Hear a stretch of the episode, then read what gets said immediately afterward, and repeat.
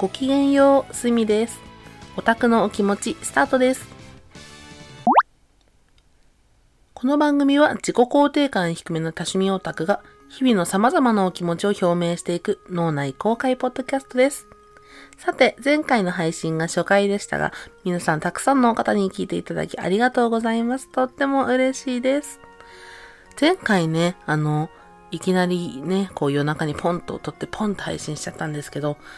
なんか、すごいあれだね。多分私酔っ払ってたし、なんか、後々聞いて、わーって感じだったんだけど、まあ、せっかくなので続けていこうと思います。先日、TWICE ちゃんのコンサートに行ってまいりました。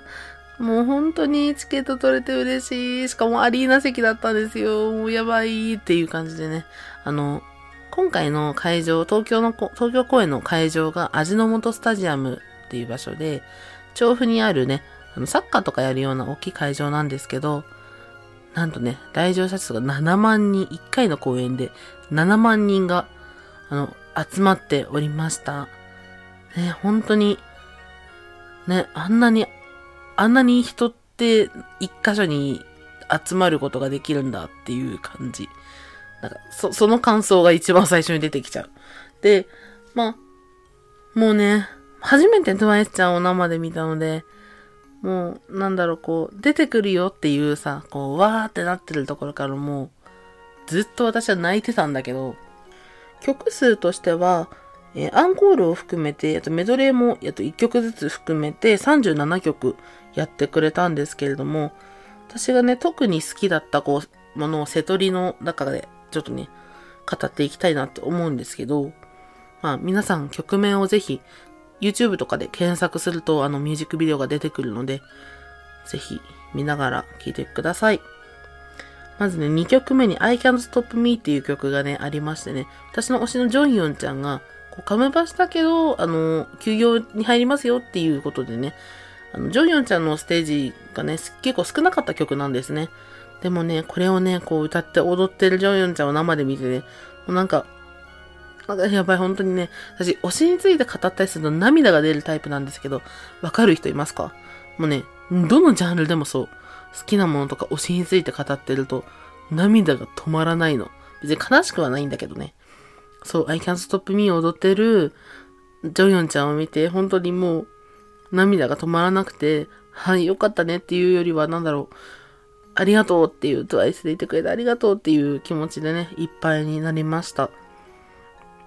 なんかね、もう本当に力強いね、ジヒョちゃんの歌とかもね、もう、なんか、ああ、これ生で見れてよかったっていうね。特に TWICE ちゃんに、こう、のめり込むきっかけになった曲でもあるので、これを生で聴けてすごく嬉しかったです。あとはねやっぱりね、フィールスペシャルはね、こう、ファンの中ではね、ものすごい強い曲なので、強い曲っていうかこう、なんだろう、気持ちが、思い入れが強い曲なので、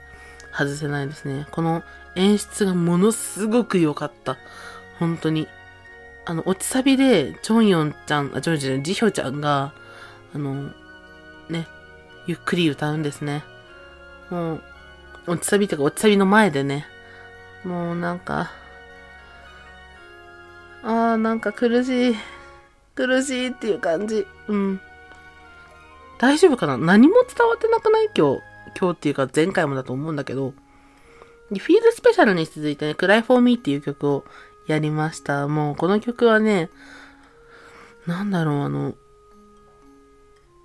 悲し、悲しいっていうかもう、なんだろう、もう、抱きしめさせてって思う。すごいね。あの、まあ、どんな曲かっていうと、こう、私のために泣いてよみたいな今、クライフォーミーってタイトルなんで、ね、そのままなんですけど、これはね、ぜひあの、韓国語のやつを日本語訳にして見てみてください。で、これでね、こう、会場側を映すっていうね、あの、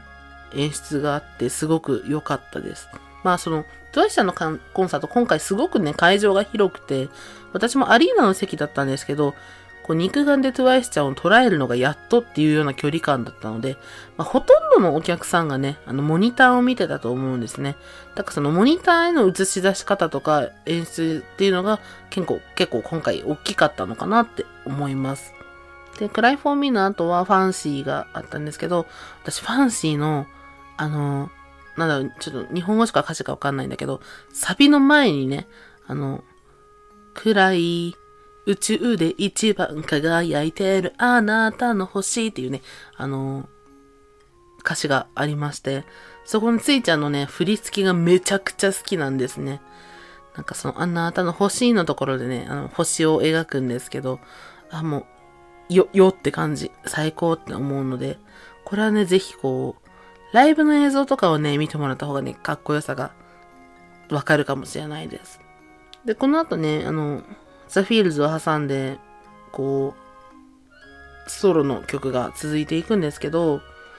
まあ、どれもね、すごく良かったんだけど、やっぱポップはめちゃくちゃ盛り上がって、ナヨンちゃんのね、ポポッポめっちゃ可愛くてね、めちゃくちゃ盛り上がりました。なんかあの、ナヨンちゃんがもう一番声が出てるみたいなことを言ってて、こうイヤモニ外してね、歌ってたりしてね、すごく良かったです。この後にあったね、クイーンオブハーツっていう曲もね、もうものすごく私好きな曲で、あ、なんかもう、TWICE は TWICE だな、みたいな。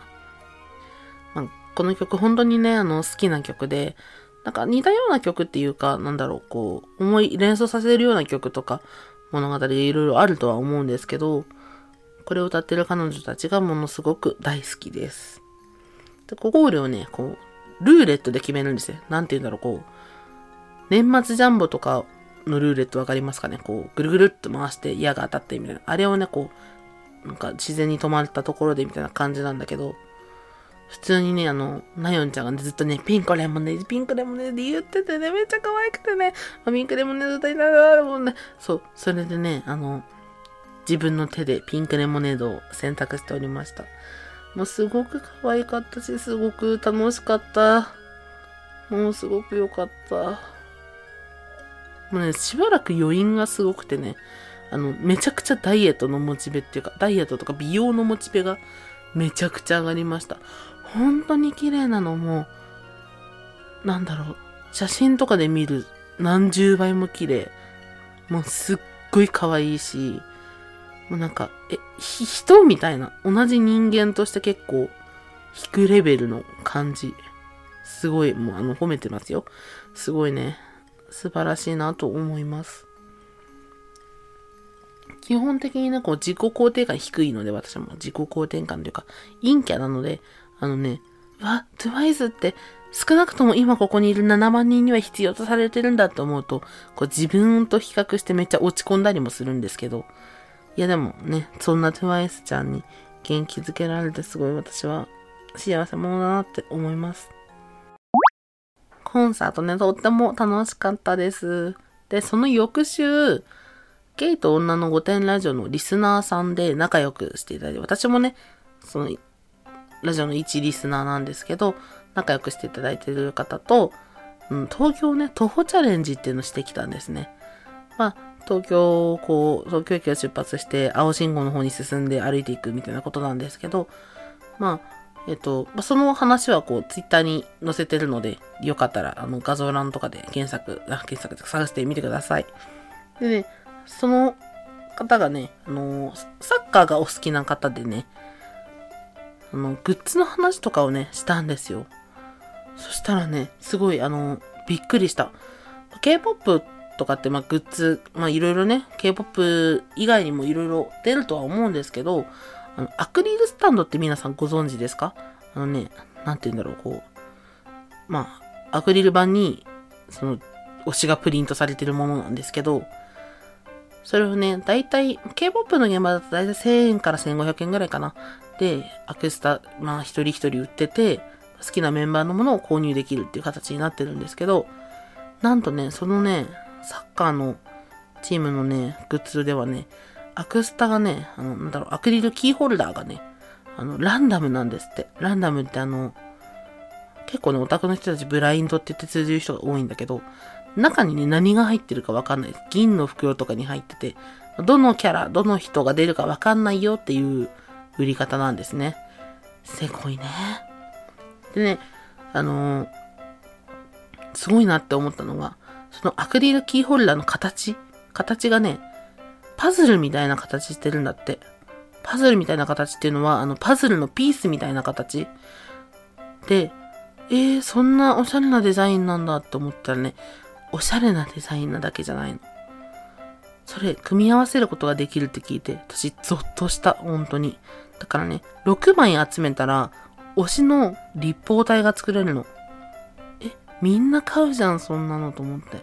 で、ブラインドでしょ？え、もう、買うよね。いや、私ね、結構ほら、強い、強いっていうのは、気持ちが強いオタクだったので、オタクだったっていうかオタクなので、よくね、あの、一番くじとかね、手分けしてロット買いとかしてたんですよね。それをね、ちょっと思い出しました。でも、あれなのかなその、会場で買うとか、その公式ショップで買うとかなると、ロット買いとかできないのかな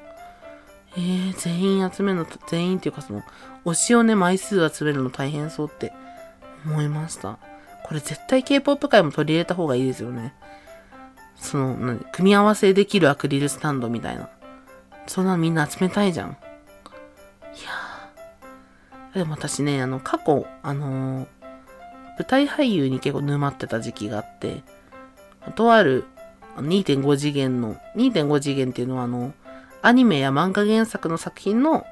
ミュージカルだとか演劇だとかを指すんですけど、それのね、あの、アクスタ、アクスタはランダムで、かつ、あの、アクスタの台座が売ってるっていうパターンがありましてね。